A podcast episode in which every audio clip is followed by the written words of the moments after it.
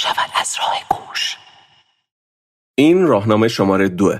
توی راهنامه شماره یک که قسمت قبلی بود یه توضیح نسبتا طولانی در رابطه با این پروژه دادیم. اینکه راهنامه قرار در رابطه با چی باشه کیا قرار بیان توش صحبت کنن و چه اهدافی رو توش دنبال می‌کنیم همینطور توی شبکه های اجتماعی هم یه سری پست منتشر کردیم که در رابطه با جزئیات این پروژه بیشتر توضیح دادیم. همین به نظرم وقتشه که بریم سراغ راهنامه دو. آدما به صورت کلی دو دستن. یه دسته هستن که فکر می‌کنن که تولید پادکست خیلی کار جذابیه. یه دسته دومی هستن که می‌دونن انقدر هم جذاب نیست. مثلا الان کولر باید خاموش باشه.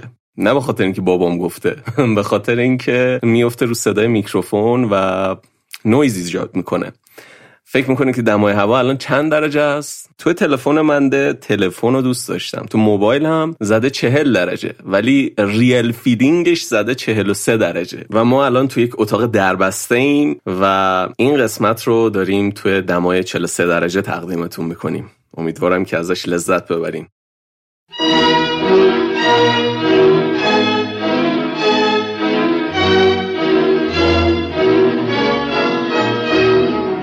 سلام من اشکان شهریاری هستم و این قسمت دوازدهم پادکست راه گوشه. ما در پادکست راه گوش به موضوعات مختلفی مربوط به موسیقی و به ویژه موسیقی در ایران می‌پردازیم.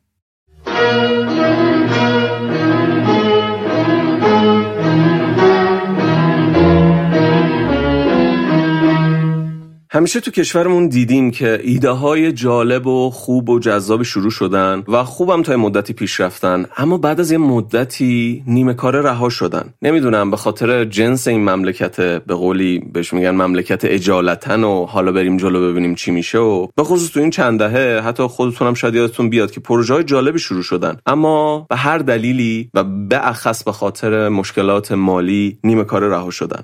ما تو پادکست راه گوش تا امروز دوازده قسمت تولید کردیم. این پروژه همونطور که تو قسمت قبلی هم گفتم نمی‌خواد یه پروژه نیمه کار رهاشه و ما می‌خوایم این پروژه رو ادامه بدیم. اما برای ادامه دادن این پروژه نیاز به حمایت مالی داریم. کمک های مالی حتی کوچیک هم می‌تونه انگیزه ای باشه تا ما بتونیم اهداف بلند مدت پادکست رو دنبال کنیم.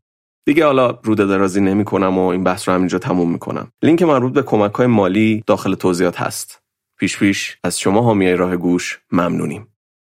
خب دیگه حاشیه رفتن کافیه. بریم سراغ راهنامه شماره دو.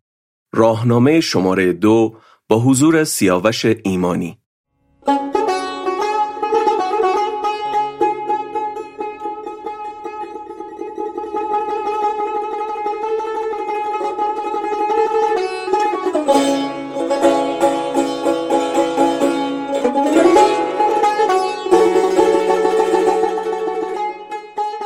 سیاوش ایمانی متولد 1358 تار رو با زیدالله طولویی شروع می‌کنه. بعد یه دوره ای هم شاگرد هوشنگ ظریف بوده. ولی طولانی ترین دوره یادگیریش با ارشد تهماسبی بوده. سال 85 هم که محمد رضا لطفی برگشت به ایران رفت به کلاساش توی مکتب خونه.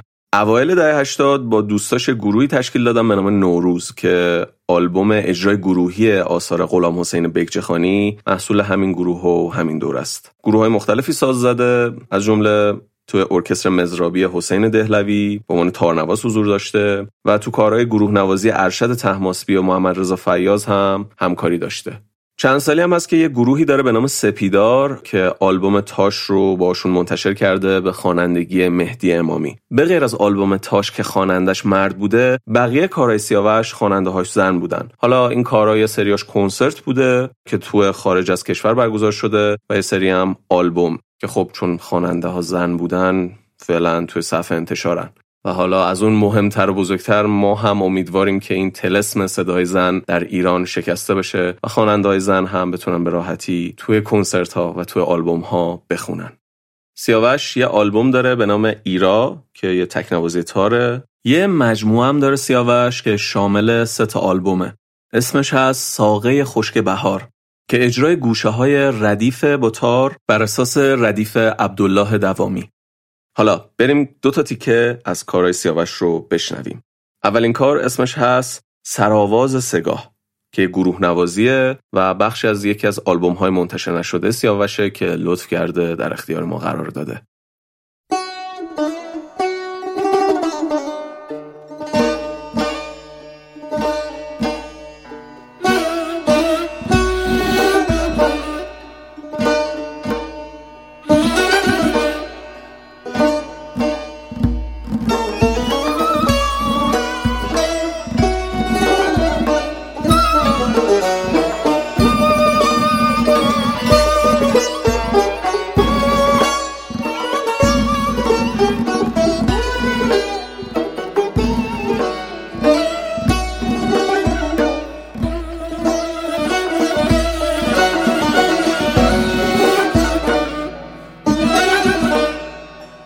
قطعه دوم یه تکنوازی تاره به اسم که گویی از خاطرم هیچ نمیگذرد که توی SoundCloud سیاوش منتشر شده.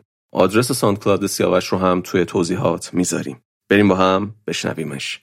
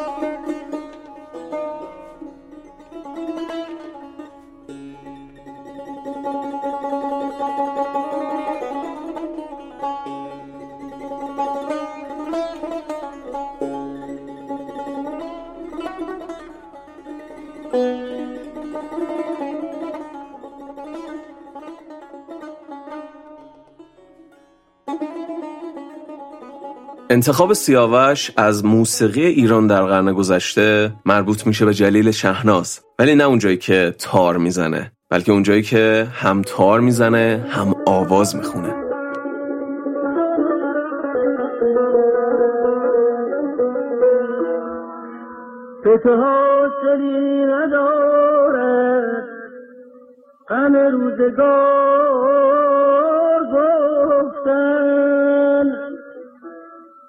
شبی ندیده باشی به درازنای سالی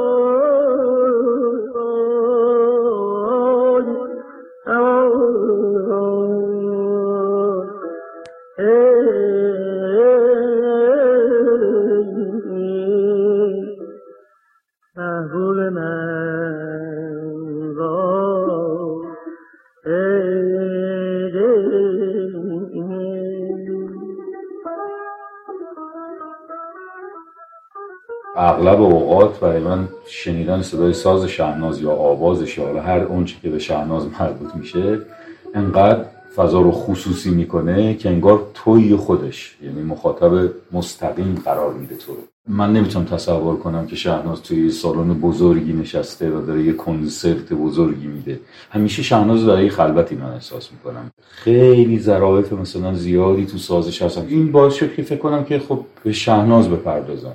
بماند که حالا این وسط یه قور کوچیکی هم اگر بخوام بزنم ما سالها از بازگو کردن و بیان این که چقدر ما می‌تونیم محزوز بشیم و لذت ببریم از شنیدن صدای ساز شهناز یا شریف یا اون سبک و سیاق از نوازندگی برای ما در یک زمانی تابو بود برای ما ممنوع بود و اینو بیتارف دارم میگم و با احترام به همه موسیقیدان هایی که استادای ما بودن در یک دورانی واقعا اینطوری بود. اما خب الان روزگار عوض شده.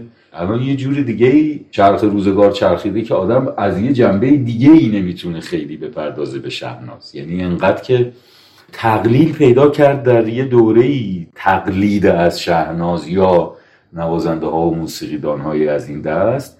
به یه سری علمان های ظاهری که فقط نمادی از شکل ظاهری مثلا یک ساز و موسیقی بود و پاپ شد راستش. و حالا اینجا آدم باز به یه شکل دیگه ای ما دوباره نگرانیم راجع به ویژگی های شهناز یا ساز شریف یا مثلا موسیقیشون حرف بزنیم. به نظرم انگار یکی از ویژگی های هر موسیقیدان برجسته ای در هیته موسیقی دستگاهی اینه که صدای حالا یه دو دونگی داشته باشه و آوازی بتونه بخونه و تصنیفی بتونه بخونه و کوک بتونه اینا رو بخونه. حالا بعضی از اینا خیلی جالبتر مثلا یه, یه مقداری صدای حالا آب و رنگدارتری دارن. بعضی ها مثلا صداشون حتی واقعا شاید بیشتر شبیه شوخی باشه وقتی میشنوی. ولی ویژگی اون موسیقیدانه اینه که وقتی می‌خونی یه جوری تو رو تحت تاثیر قرار میده. به واسطه چند تا المان مهم که شاید یکیش زمانبندیه دومی کوک و فاصله نسبت کوک و فاصله است. اکسنت گذاری ها و دینامیکی که خیلی متفاوته با اون چیزی که یه خواننده آواز به طور حرفه‌ای انجام میده. مثلا نظرتون جلب می‌کنم به آواز چارگاهی که از ردیف خود سبا خونده.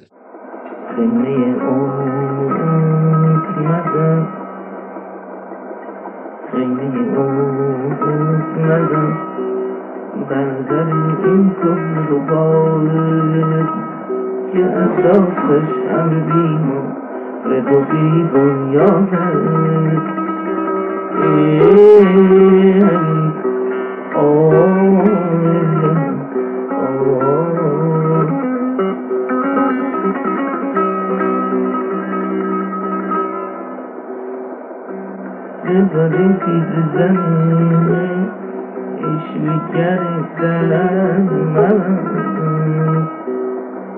نورسی درخت بسیدانه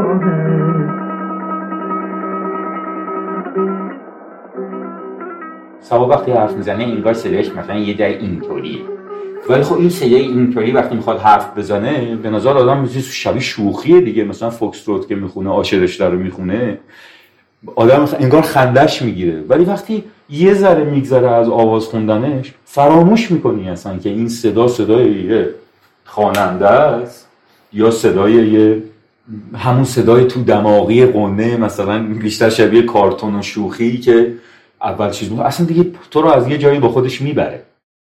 سیاوش تو حرفاش اسم قطعه رو گفت به نام فاکسترات آشرشته. این جزء یکی از قطعه های کمیک ابوالحسن سباست حالا اینکه foxtrot چیه؟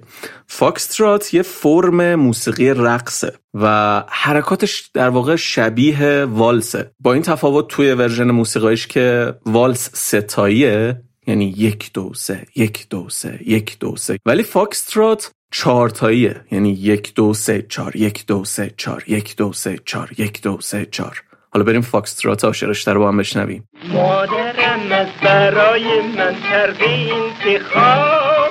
یک زن خوشگل ولیکن با زور سرخاب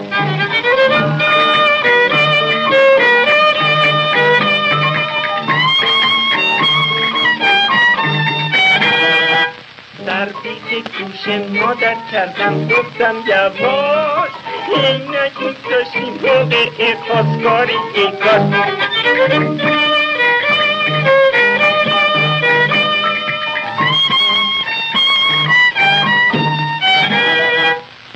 عیبی نداره جونم کردن از رشته بر عوضش بعد تازه تو آش رشته.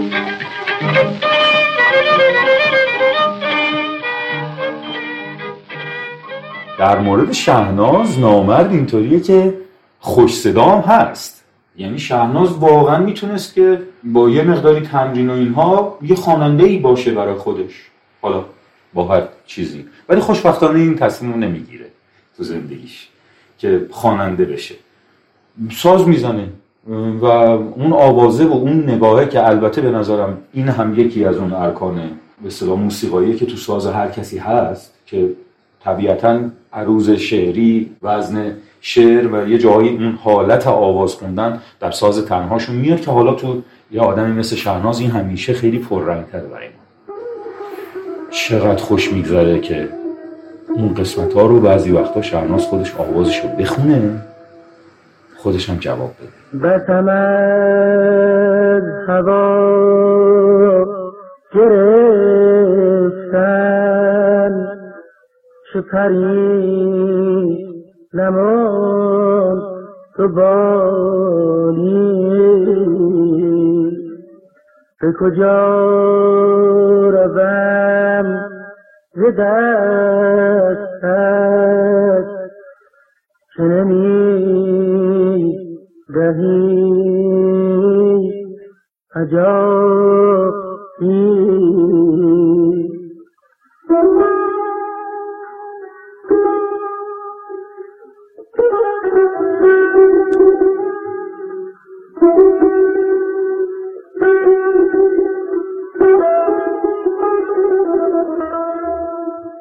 ما همیشه شنیدیم که مثلا یه رسم این شکلی هست که خونیاگری یعنی به موسیقیدانی میگیم که آواز می‌خونه در این حال سازم می‌زنه همراه و هم همزمان و تو امان. خب مثلا تو مناطق مختلف ایران هم داریم اینها. ولی آوردنش توی این پوز به اصطلاح.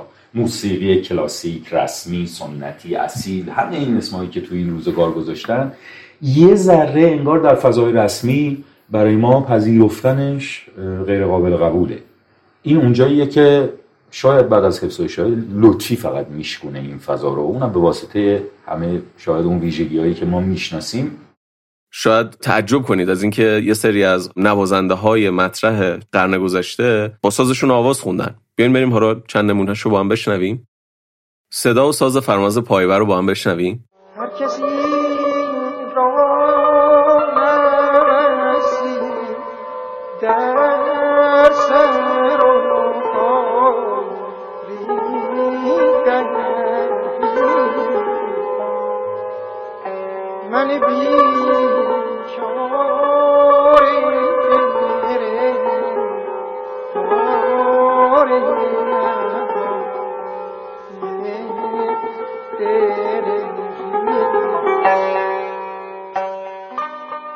حالا علی تجویدی.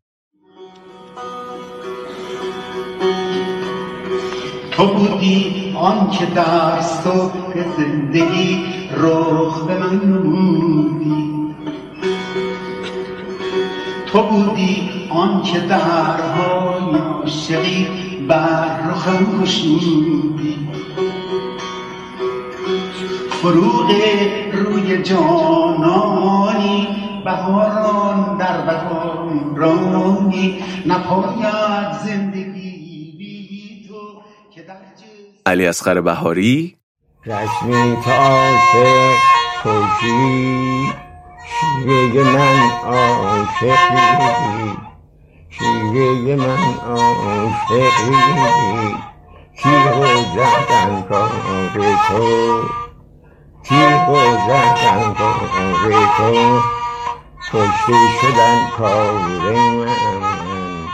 تیغ و زدن کار تو.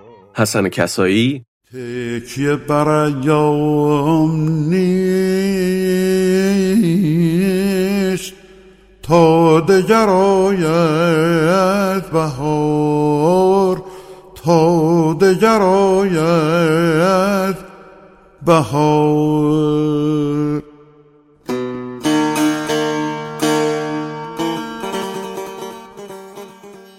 و به عنوان آخرین نمونه محمد رضا لطفی. قصر فردوس به پاداش عمل می بخشد. ما که رندیم و گداد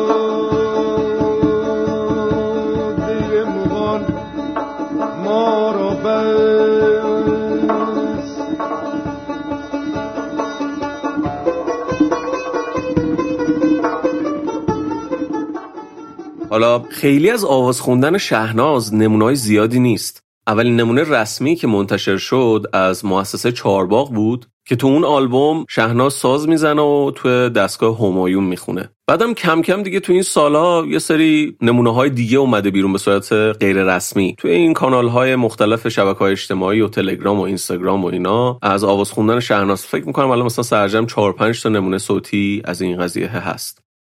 برگردیم به آواز جلیل شهناز. اینجا توضیحات سیاوش رو میشنویم درباره دو تا از فایلایی که توشون شهناز می‌زنه و می‌خونه. از همون نمونههایی که به صورت غیر رسمی منتشر شدن. ما این فایلایی که سیاوش در موردشون صحبت می‌کنه رو توی کانال تلگراممون می‌ذاریم. اولی یه فایل کوتاه چهار دقیقه‌ایه که شهناز دشتی می‌زنه و می‌خونه.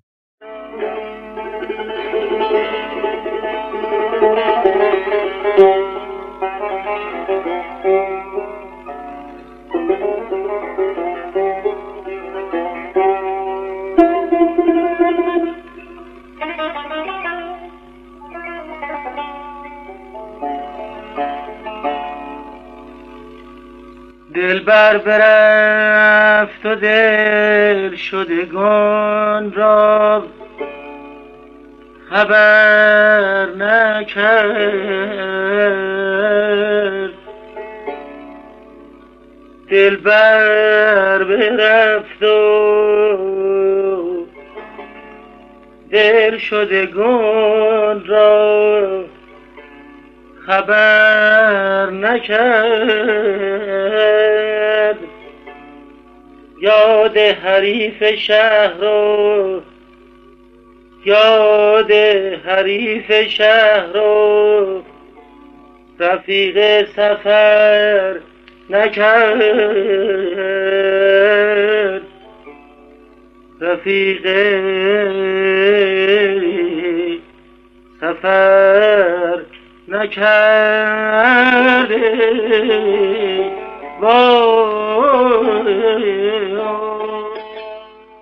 کوه که عالی نشسته برای خودش؟ انگار دل زمزمه می‌کنه. یه شعری به ذهنش رسیده داره اون شعر رو می‌خونه. تو امان فقط واخون می‌زنه زیر آوازش. یه جایی وقتی قسمت اول آوازش تموم میشه شروع می‌کنه جواب دادن. یه یه گزاره خیلی پررنگ خوش صدای عالی می‌زنه. بعد یهو انگار به این نتیجه می‌رسه که خب من که آوازشو خوندم ولش کن. دوباره میره رو سیم زرد.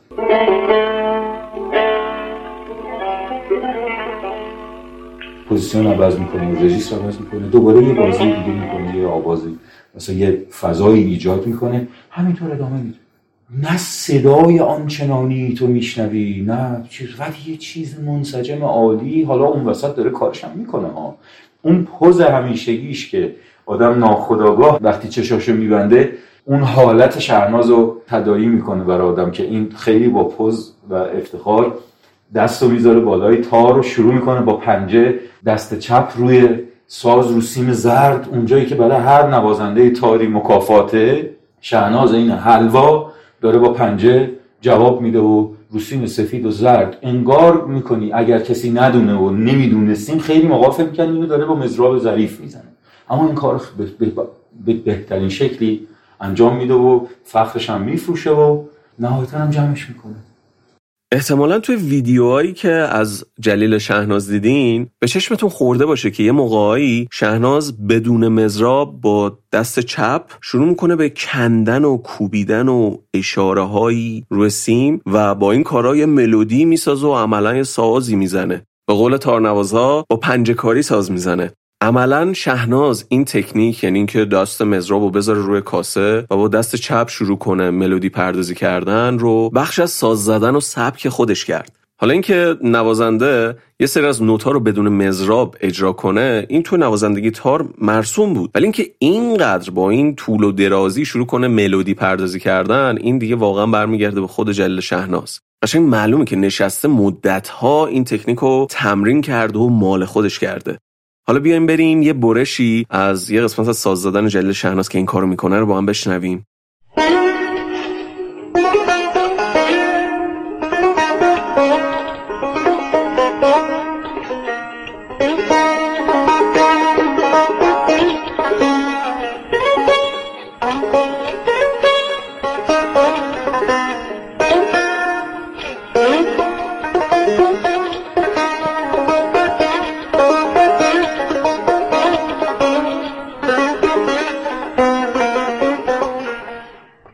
اصلا آدم باورش نمیشه که این آدم بدون مزراب داره تمام این صداها رو در میاره از ساز.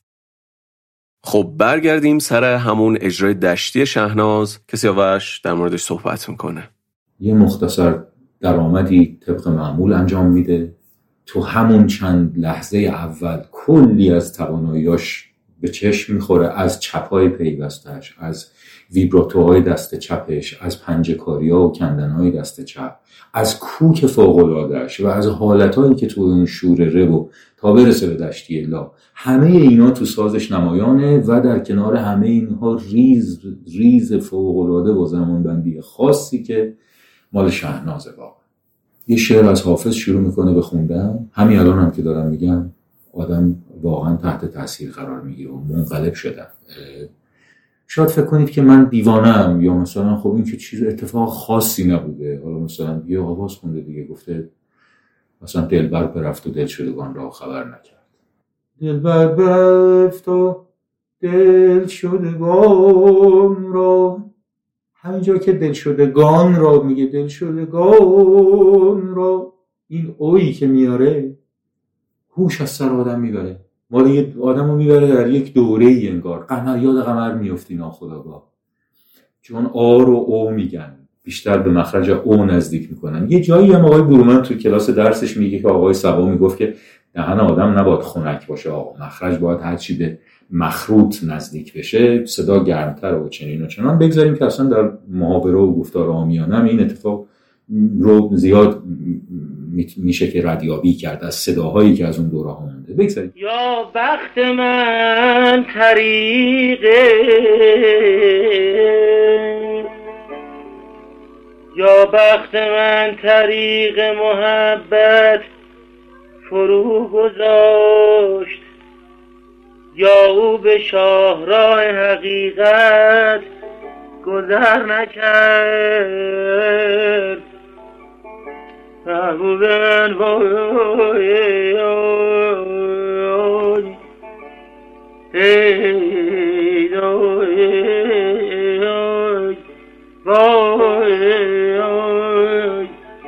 امید من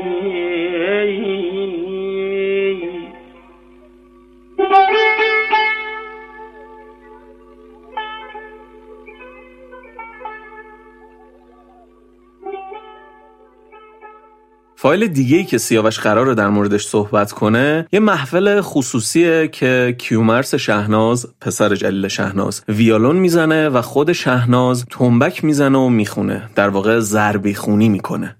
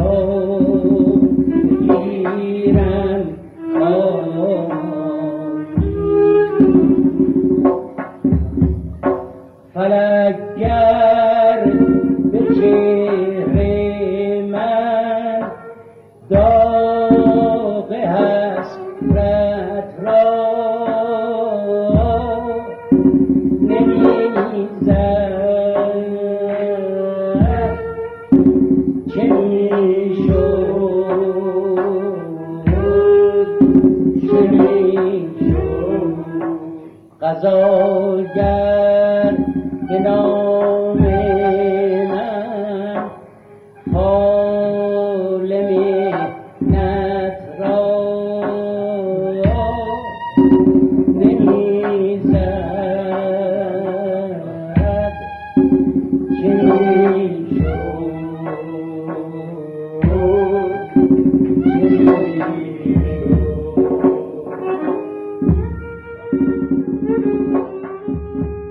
دلم نمیاد راجع به تاریخ تصنیف و اه، ضربیخونی و اینها صحبت نکنم. و فقط در همین حد که خب می‌دونیم از لالایی های مادرها برای بچه هاشون بگیر تا ترانه ها و نوحه های مذهبی از سهرخانی، پامنبری خانی، روزه خانی، نوحه خانی تا تصنیف ها و ترانه های کوچه بازار که مردم میخوندن از غزل خونی، بیات خونی و همه اینها. کاری ندارم که الان خیلی در حقیقت گونه هاش رو بخوام توضیح بدم یا راجبش صحبت بکنم. یه سنتی توی موسیقی دستگاهی از دوره قاجار به این طرف داریم. یه جماعتی از موسیقیدان ها هستن که ضرب گیرن یکی از ویژگی هاشون اینه که ضربگیرا می‌خونن. توی دوره تصنیف خوندن و اینا خیلی دون شن بوده و کار سخیفی به نظر می‌رسیده و اینها و بنابراین آواز رو یک کسی میخونده تصنیف رو معمولا میخونده این توی اون ارکستر موسیقی ایرانی در نقش اون زرگیر در ارکستر موسیقی ایرانی بوده که حالا از حاجی خان اینو دودهی بگیر تا بیا جلوتر بالاخان پدر نیداود یا مثل رضا رباب بخش که استاد تهرانیه و عبدالله دوامی بعدها ملوک زرابی پروانه خود حسین تهرانی و خیلی های دیگه اینا که خب زرگیر بودن و اینا تا به ناصر خان فرنگفر برسیم. از اون طرف خواننده هایی که اون سنت و اون لحن و اون مدل آواز خوندن از حتی نوازنده هایی مثل اسماعیل مرتاش که باعث شد که کلی ها رو حالا چه در تئاتر و نمایش تربیت می‌کنه چه این طرف مثل عبدالبها شهیدی که شاگردشه و اون لحن و اون به اصطلاح شیوه آموزش دیده این بر خودش یه سنتیه ضربی خونی. و آواز ضربی اینکه حالا یه به اصطلاح فیگور یا یه پترن یه زمینه ریتمیکی فراهم میشه روی اون شروع می‌کنن به اصطلاح آواز خوندن. حالا این آواز می‌تونه جدا باشه یا یه آوازی روی اون ضرب که معمولا هم از شعرهای تکراری که مناسب اون احوال اون مجلسه استفاده میشه. چون یه گنجینه شعری مثلا تو ذهن هر نوازنده بوده اینو تو آوازا اون تسلط البته اینجا تسلط روی آواز و دستگاه ها خب خیلی مهمه که اغلب همشون داشتن و این شاید یکی از اون چیزهایی بوده که یه نوازنده تنبک رو به یک موسیقی دان به معنای موسیقی شناس تبدیل می‌کرده که متاسفانه شاید از یه جایی از تاریخ از یه جایی از اواخر مثلا فرض کنید دهه چهل و اینا بعد از یعنی با کمرنگ شدن حضور مثلا امثال تهرانی و این ملوک زرابی و اینها خیلی نوازنده های تنبک بیشتر به جنبه فنی و تکنیکی ساز خودشون فقط به اصطلاح توجه می‌کنن. و کمتر نوازنده تنبکی رو بعد از اون می‌بینیم که جنبه های دیگه موسیقی من جمله همین ماجرای خود آواشناسی و دستگاه شناسی و آوازا و اینا رو تشخیص دادن و موسیقی به اصطلاح به این شکل موسیقی ملودیک رو بیشتر شناختن و احاطه داشتن کمتر اینجا می‌پردازن. نوازنده های تنبک اون دوام بماند به جای خودش.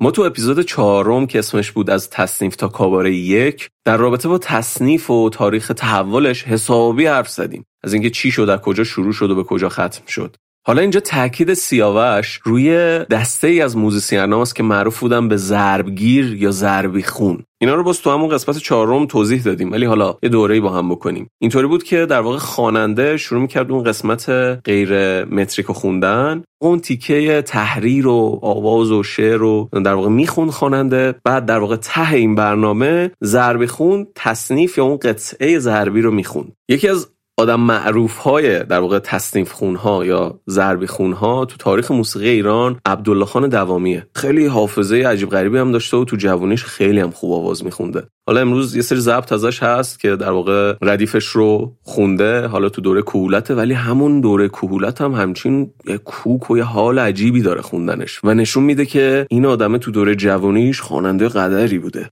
حالا این نکته جالبی هم وجود داره. توی قسمت قبل در مورد شخصیتی صحبت کردیم به نام شاپور حاتمی. نکته جالب اینه که عبدالله دوامی دایی همین شاپور حاتمی بوده. تو دوره رادیو هم به یه چیز سرگرمی تبدیل میشه. حتی مثلا حضور ملوک و اینها همدانیان از ایناست. خب مرتضی احمدیه که حالا البته مرتضی احمدی بیشتر خواننده این ماجراست ولی خب در حدی که کارشون را بیفته اینا همه مثلا یه تنبکی می‌زدن. ولی خب مثلا اینا کجا بود؟ تهرانی کجا بود؟ و حالا اون آقا رضا باربود استادش روانبخش استاد تهرانی اینا که بودن و اینها خب نیست که این چیز میشه ما محروم میشیم از شنیدن. مثلا فرض کنید یکی از آرزوهای من این بود که صدای رضا برزنده رو بشنوم. رضا برزنده پدرش زرگی زورخونه است. حتما ضربی خونی می‌دونسته. حتما آواز ضربی می‌دونسته چرا اینا انقدر با اطمینان میگم پایه 6 4 می‌گیره برای پیش درآمد زدن و جز معدود آدما جاش اگر نگم تنها کسیه که این کارو بلده جز معدود آدماییه که پایه 6 4 سنگین می‌گیره وسطش یه جمله آوازی بلند با تحریرهای بلند می‌زنه. دوباره دق برمیگرده سر جای ریتم. این فقط از یه کسی برمیاد که چون این داره آواز ضربی می‌زنه در حقیقت. این هم یه تکنیکیه که تو نوازندگی میاد. چرا ورزنده به این شناخته میشه و اینقدر توانمنده؟ حدس من اینه که به خاطر اینکه از این سنت سر برآورده و حتما می‌دونسته که آواز ضربی خوندن تو ریتم نگه داشتن باید به چه شکلی اتفاق بیفته. یادم میاد که آقای لطفی سر کلاس می‌گفت آقای دوامی وقتی که آواز می‌خواست درس بده یه مداد یا خودکاری می‌گرفت تق تق می‌زد می‌گفت این ضرب رو باید نگه داری به آواز بخونید. اینا به نظرم همون ویژگی های حالا ساز شهناز و امثال شهنازه که یه ریتم درونی داره. یادم یه موقعی استادامون می‌گفتن که آقای شهناز ریز بلد نیست بزنه. آقای شهناز خیلی کند ساز می‌زنه و بلنگ و بازه و اینا سازشون پامنقلیه و اینا سازشون مجلسی و محفلیه. چند سال گذشت ما شروع کردیم شنیدن ساز آقای شهناز و شریف و مجد و فکر می‌کنی برای چی تو یهو به خودت میای می‌بینی که ده دقیقه گذشته وقتی خیلی جدی بهش گوش میدی؟ برای اینکه تو رو در یک ظرف زمانی با یه نظمی که او می‌خواد قرار میده و تو انگار به نظرم فراموش می‌کنی که یهو کجا هستی. این اصلا به این حساب نذارید که من دارم ارز، ارزش گذاری می‌کنم که فرض کنیم که معیارهای زیباشناسی بعد از حفظ و یا قبل از حفظ و بهتر است یا بدتر این زیباشناسی. به نظرم اینا متفاوته. مشکل اونجا بود که تو با ظرف با معیار زیباشناسی خودت بخوای یه دوره ای رو محک بزنی به اشتباه. بماند که حالا نمی‌خوام برس بپردازم به این که چه چیزهایی می‌توانست در پشت در حقیقت در پس این نگاه باشه.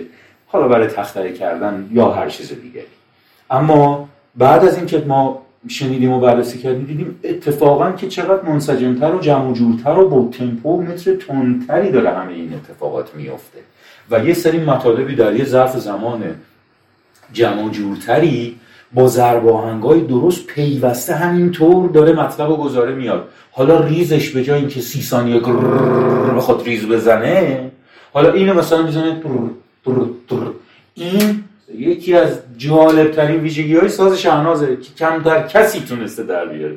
البته یکی از رفقا خوب اینو در آورده.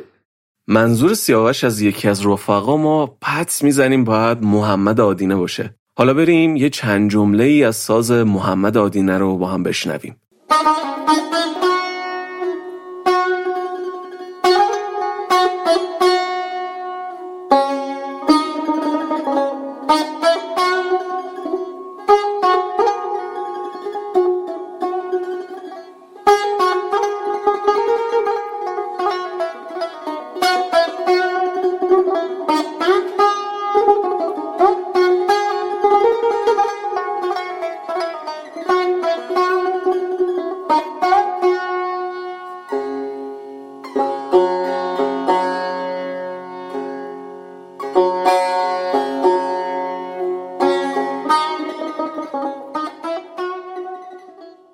همونقدر که میگیم که موسیقی دانه باید آواز بخونه یا آوازم بلد باشه باید بتونه تنبک هم بزنه. یا خدا به تنبک زدن شهناز توی این کاری که با پسرش داره انجام میده. سونوریته حالا درسته که تنوع فیگورای ریتمیکی که می‌زنه آنقدر زیاد نیست. ریز پلنگا خیلی فوق است. خوش صدا آولی ردیف و جور می‌زنه. چه از نظر نظم و هماهنگی بین دست چپ و راستش و چه سونوریته چه نگه داشتن اون ضرب و حالا آواز ضربی که می‌خونه اینها. این نکته ای هست آخرش. شهناز توی اون قسمت به اصطلاح سازی که با پسرش داره می‌زنه یه جایی یه حالت این تختی می‌کنه که این تختیه تو آواز تو ضربی خونی و مخصوصا ضربی خونیه خیلی از این موزیسین که گفتم نمود داره و شنیده میشه. تختی کلمات اصلا یکی از ویژگی. تختی کلمات بر اساس جابجایی اون ضرب هایی که در طول اون فیگورا و اون پایه به اصطلاح ریتمیک داره اتفاق میفته روشن این مسئله را بر همه کس روشن کرد.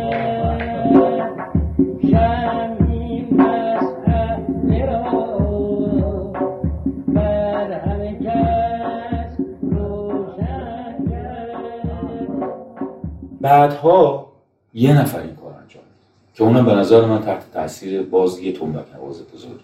نمی‌دونم چرا به روی خودش نیاورد هیچ وقت. نمی‌دونم چرا هیچ وقت راجع بهش حرف نزد یا به ما کیو نداد که ما رو کنجکاو کنه که بریم سراغ این که این ویژگی رو بشناسیم این این گونه ها رو این فرمه رو یاد بگیریم ما. چی میشه مگه؟ ای کاش به اون می‌گفت. علا رقم این که سهه گذاشت یعنی کمک کرد که این راه ادامه پیدا بکنه یه جورایی ابترش هم کرد. یه جورایی سترونش کرد. چرا؟ چون به نام خودش انگار ثبت شد. برای مایی که انگار به شکل زمینی اجازه نداشتیم پیش از اونها رو بشنویم. کسی البته گلومون رو نگرفته بود یا مورد ضرب و شتم قرارمون نمی‌داد ولی شماتتمون می‌کردن مسخرمون می‌کردن. اگر این کار می‌کردیم در یه دوره. این به نامش ثبت شد. از بد روزگار از اونی هم که گرفته بود جوانمر شد. دارم راجع به ناصر خان فرنگ فرق می‌زنم. و دارم راجع به استاد نازنین و عزیزم محمد رضا لطفی حرف می‌زنم. لطفی یه جوری خوند و یه جوری این ضربی ها رو گذاشت که انگار این مال لطفی بوده از قبل تا بعد. و هر اون کس که اگر خواست این کار رو بکنه محکوم به این شد که داره ادای لطفی رو در در حالی که این کار نمی‌کرد. در حالی که اتفاقا خب خود آقای لطفی از ناصر خان فرنگفر گرفته بود. معلوم بود لطفی همه اینا رو بلد بود. لطفی همه اینا رو می‌دونست و شنیده بود برای که مثل هر موسیقیدان جدی دیگه ای کنجکاو بود. تو هر سوراخی به قول خودش انگشت کرده بود. خلاصه این کار رو انجام داد. ما به نام اون شناختیم. اما واقعیت اینه که رفقا این مال آقای لطفی نیست فقط. و فقط لطفی نبوده که طبیعتا این کار رو انجام می‌داده با سازش. که می‌تونستن خیلی از موسیقیدان های دیگه این کار انجام بدن. اشاره کردم شرایطی که در دهه چهل وجود داره و ممکنه این رو به عنوان یک کار سطحی و سخیف و مجلسی و اینها برداشت می‌کردن یا می‌گفتن ازش. این این شرایطه در حقیقت باعث می‌شد که این این گونه از موسیقی راه به روی صحنه باز نکنه. اتفاقا شرایط سیاسی اجتماعی که بعد از حفظ شاه و بعد از انقلاب به وجود میاد و لطفی که تحت تاثیر این چیزا قرار می‌گیره و می‌خواد اون فضا رو بشکونه این فضا براش مهیا میشه که این رو هم چاشنی بقیه کارش بکنه که خب بعضی از این ضربی ها و آوازهایی که خونده فوق العاده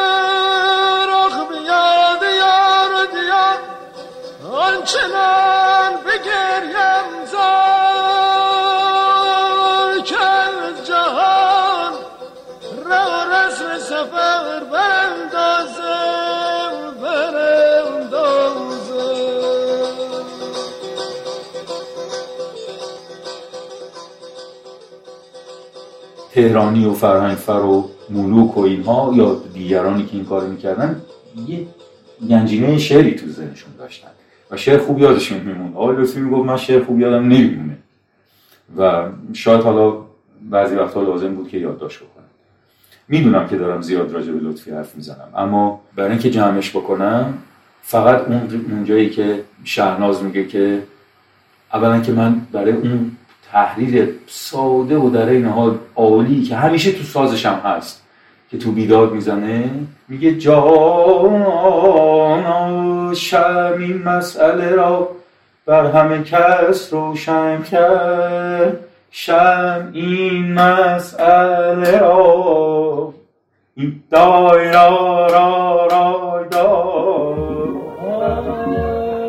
روشن این مسئله را بر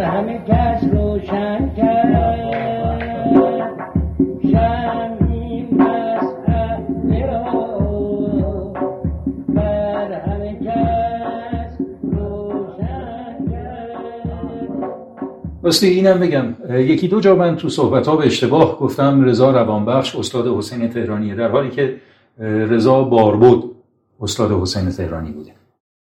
یه نمونه دیگه هم می‌خوام معرفی بکنم که البته بی ارتباط به موضوع برنامه و بحثمون نیست. قرار بوده که موسیقی در صد سال گذشته انتخاب بکنیم که خب من به بهانه آواز آقای شهناز مختصری راجع به آواز ضربی و ضربی خانی صحبت کرد. چند سال پیش سال 97 آلبومی رو مؤسسه ماهور منتشر کرد با عنوان مجموعه های ایرانی آرشیو فونوگرام برلین. آقای ساسان فاطمی مجموعه رو گردآوری کرده اسناد خیلی مهمی داخل این مجموعه هست. من جمله چند تا ساز و آواز از علی نقی خان وزیری. من یکیشو انتخاب کردم به نظرم جالب بود. یه تصنیفی بیات شیراز هست. عنوان شده که ساخته خود آقای وزیریه ولی ملودی خیلی آشناست. شما هم بشنوید گواهی می‌دید. خوندنش خیلی جالب بود. حالا به هر حال واقعا به نظرم می‌تونست که تو همین سالهای اخیر ضبط شده بوده باشه. قبل از اینکه بشنویمش من چند نفر دیگرم اسم می‌برم. به نظرم اگر که دوست داشتین و اگر کنجکاو بودین بشنوید. از خود حسین تهرانی از ملوک زراوی حسین همدانیان پروانه داروش رفیعی عبدالوهاب شهیدی ناصرخان فرنگفر. پرویز یاحقی آوازی از پرویز یاحقی هست که همراه ویولون خودش هست. بیات راجع خونده در دشتی. سرتون رو درد نمیارم. به این تصنیف از علی نقی خان وزیری گوش بدیم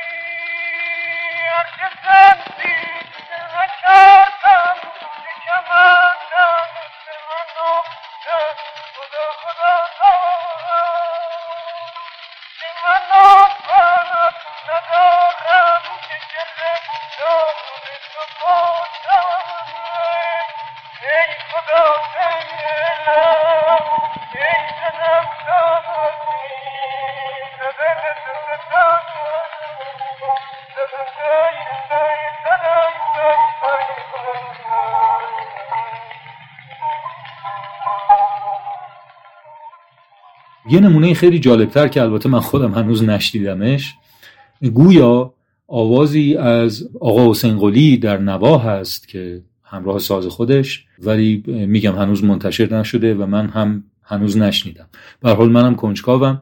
امیدوارم که منتشر بشه و ما هم بتونیم بشنویمش. خب ما یه سورپرایزی هم برای سیاوش ایمانی داریم. یه تیکه از این فایل آقا حسین قلی که سیاوش در موردش صحبت کرد و میریم با هم میشنویم. خیلی کیفیتش بده ولی خیلی زیباست. یه شعری می‌خونه از سعدی. شعرش اینه. میگه گفتم آهندلی کنم چندی ندهم دل به هیچ دلبندی.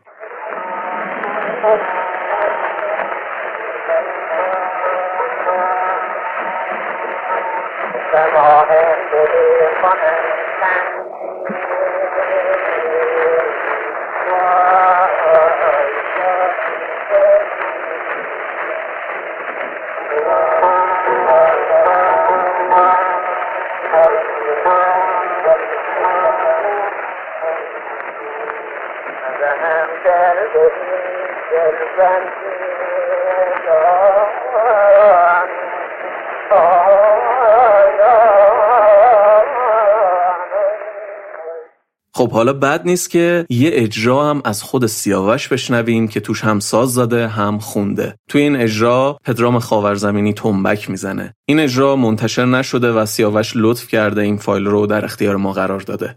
بریم با هم بشنویم.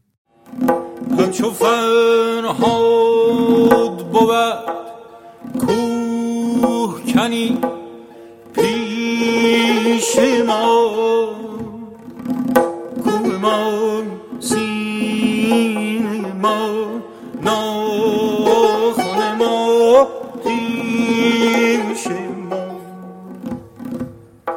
بهر یک جرعه می منت ساقی نکشید.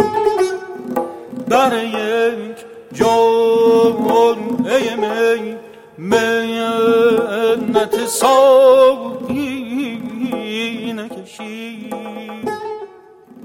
کوه ما خب همه اینا رو گفتیم. بذارید که یاد رفیق سفرمون از ذهنمون نره. پیشنهاد می‌کنم اگر خواستید بشنوید در یه فرصت مناسبی در یه خلوتی یه شبی در یه آرامشی بشنویدش.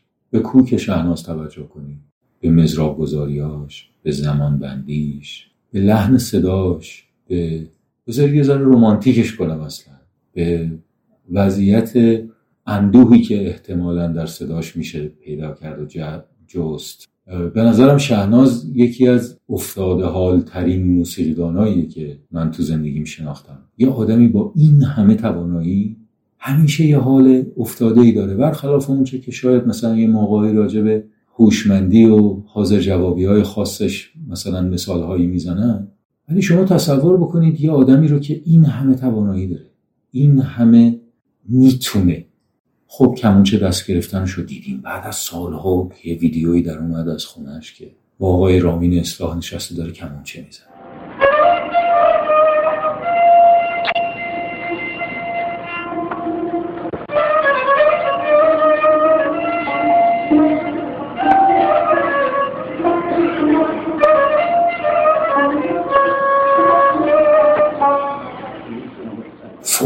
ستار زدنش رو خونه دوستانش شنیدیم.